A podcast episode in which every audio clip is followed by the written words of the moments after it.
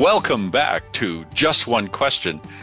And it's always a treat on Just One Question when I get to talk to a fellow tiller in the vineyards that, that I till in.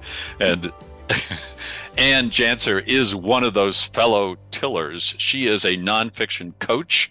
Um, and so she, like I, helps people write books, I'm assuming. And yeah. I guess that's what that means. And she's the author of two very smart books on writing and, and reading the writer's process and writing to be understood. So, Anne, thank you very much for being on the show. And uh, uh, first of all, just tell us in 20 seconds, how are you doing? I am doing fine, thank you. It's a it's a sunny day. We survived uh, floods and floods here in the Santa Cruz Mountains, and I'm so enjoying the sun, loving it, feeling very right. good back to the way it should be in California, right? It's, exactly. yeah, sunshine and blue sky all the time. Well, wonderful. So I'm glad you're uh, you haven't been flooded out and uh, uh, you're back into dry territory. Um, what are you excited about these days? So I am excited always, Nick. I'm always excited about helping people share their ideas and connect with people through writing, whether that's in the, the large form like a book or maybe a blog post or series, or even the micro form like an email message that's important. Mm. Um, you know, I writing is this fundamentally a form of human communication, which is and human connection, as you know, and you you talk about. Um, so I'm always excited about making that better. Um, and in most of my work as a nonfiction coach and as a writer and as an author, I'm really focused on that human part of that connection, right? Mm. Um, so we could talk about chat GPT and stuff, but I want to talk about the human things. Yes, um, because yes, please. Thank heavens. Hmm. Um, I, I, mentioned it, which is pretty much the requirement these days. Anything about hmm. writing, you have to mention it once. Um, but because I think to be effective as writers, we really have to understand ourselves and we have to understand uh, the people that we're writing for. Um. I think the most underrated writing skill is empathy.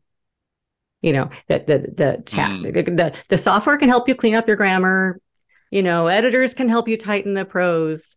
Um, but the empathy, the understanding who your author is and who your who your reader is and how you are hoping to serve them mm. is something that is fundamentally you. That's the human part of the human connection.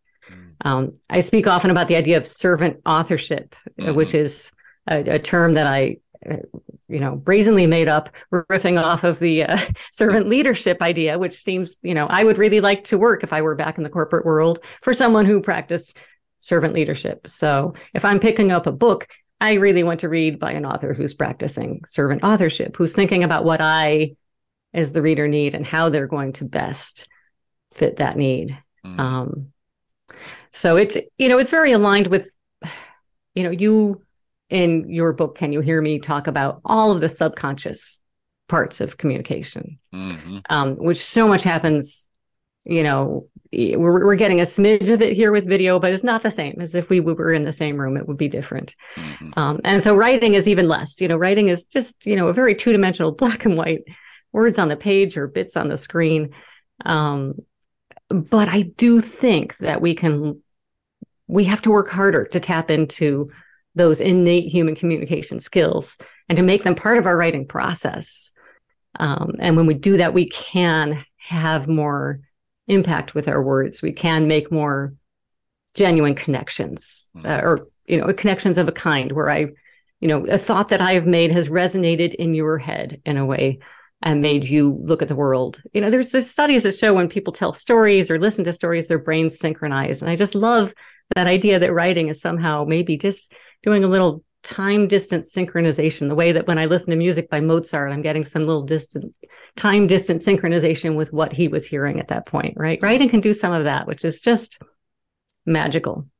Um, but but only if we get out of our way and and you know as writers we we tend to do a lot of uh, things we focus too much on ourselves and what we mm-hmm. want to say and who we're trying to impress and what does you know what does the acquiring editor need um mm-hmm. what does, right um one thing i've seen writers do that i don't think or i certainly hope doesn't happen to speakers is um, write for the wrong audience.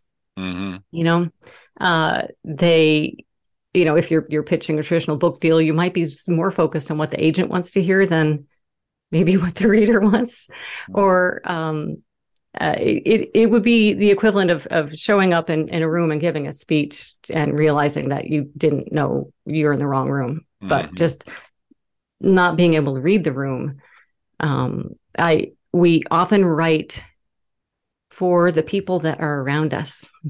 we write for our peers, even if they're not our readers. Mhm. Um, I worked with a woman once who was in who was new to the HR profession, come from another field, Mhm. might have been marketing.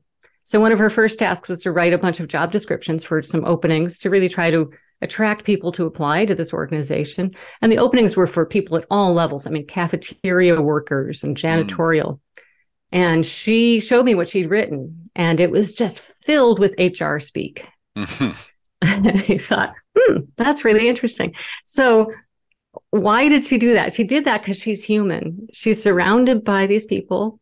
Language is one way that we show our sense of belonging to a group. She was new to the group.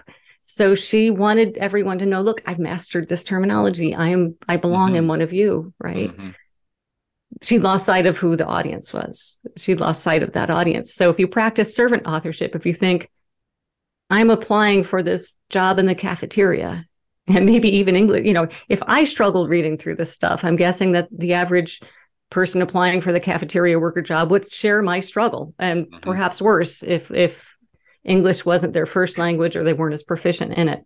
So um, you know, servant authorship, anything you do, anything you sit down to write, think about who who's sitting there in the audience you know try to picture them try to Mhm. think about who that is and then see if you can tap into your sort of innate communication skills for how you might reach that person adjusting your language adjusting your approach all of that based on that Yeah, I love that. I love the idea of empathy and the and the uh, uh, concept of servant uh, servant authorship because uh, the idea that uh, um, that you can write for um, anybody uh, is the sort of first thing that occurs to people who want to write a book is and, and the and you'll say so who is this book for? And they'll say well it's for my mother and for every other human being on the planet. And at that point I'm sure, uh, like me, your heart sinks and you think, okay, we have some work to do here. We have to exactly we have to narrow that down just a tad because uh, no book is for everybody, uh, and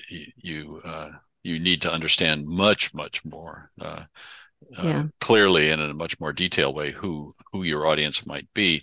Um, but um, uh, so I can't resist one follow up question, um, if that's all right. Uh, about absolutely uh, if if we're being empathetic and, and we're being in service to our readers, and those seem like good things, um, how have our readers changed in the last few years, and how worried do we need to be about things like information overload that we were talking about before I pressed record, and and that kind of thing?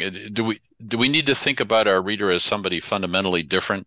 Um, and I'll just add one more thing. One trend right now in the book, in the nonfiction world, as I'm sure you've seen as I have, is to write shorter books. Um, Yep. 50,000 instead of 65,000 words or even Yep. 40,000 words. Uh, and, and, uh, I'm fine with shorter books. I'm fine with longer books, but, uh, t- to me, the length shouldn't be the determining factor. The subject should determine the length or something. But is it the case that our readers are changing and, and we need to adapt? Um, uh, or is that fundamental connection between writer and reader still the same? It is changing because the volume of stuff that we're being presented with is is just so enormous. There was some research, I think it was 2012, it was published by some UC, uh, UC San Diego researchers that showed that the average American, and I believe this was outside of work, uh, consumed the equivalent or like 34 gig worth of content on a daily basis. Now that might be audio and video and text, but if you were to translate into words, that's 100,000 words a day. Being thrown at you. Okay. So now you're there, you're showing up and going, well, okay, but I want you to read my 50,000, you know, Mhm. right? Um, or 60,000, right? Okay. Right. So I think uh, it, we do have to understand that people's filters are higher. They are choosing shorter forms of content. Mm-hmm. I mean, I think the average length of a of best-selling books of the bestsellers has gone down. Mm-hmm. Um, uh, so they're choosing shorter. They're choosing also content that they can multitask, like audiobooks. So mm-hmm. I can I can drive, or I can iron, or I can feed the you know walk the dog while I'm mm-hmm. listening. Mm-hmm. So this is a signal that people um, they there's a little bit of survival going on with content. So as writers, I'm not going to say anything about length or form. It should be as long as it needs to be to serve that reader. Yes. But we have to be super, super, super careful about adding to the cognitive load. We want people to be engaging with our ideas and not with our extraneous convoluted wording. Mm. We need people to be engaging with, you know, the most important things. So the easier we make that consumption for them. And we need to earn their attention at the same time. I mean, can you make sure that you are not saving the the gem to the end you mm-hmm. know don't um, make them curious keep them engaged all of these things i think it's true that our readers have changed fundamentally i know i have and i have to mm-hmm. actually work to preserve my ability to sit and read deeply and not without distraction mm-hmm. um, and not everyone has the privilege of doing that work and Janzer, everybody, wonderful. Thank you so much uh, for this uh, discussion. Thanks for being on Just One Question. I really appreciate your insights. Thank you. Oh, thanks for having me, Nick. It's fun.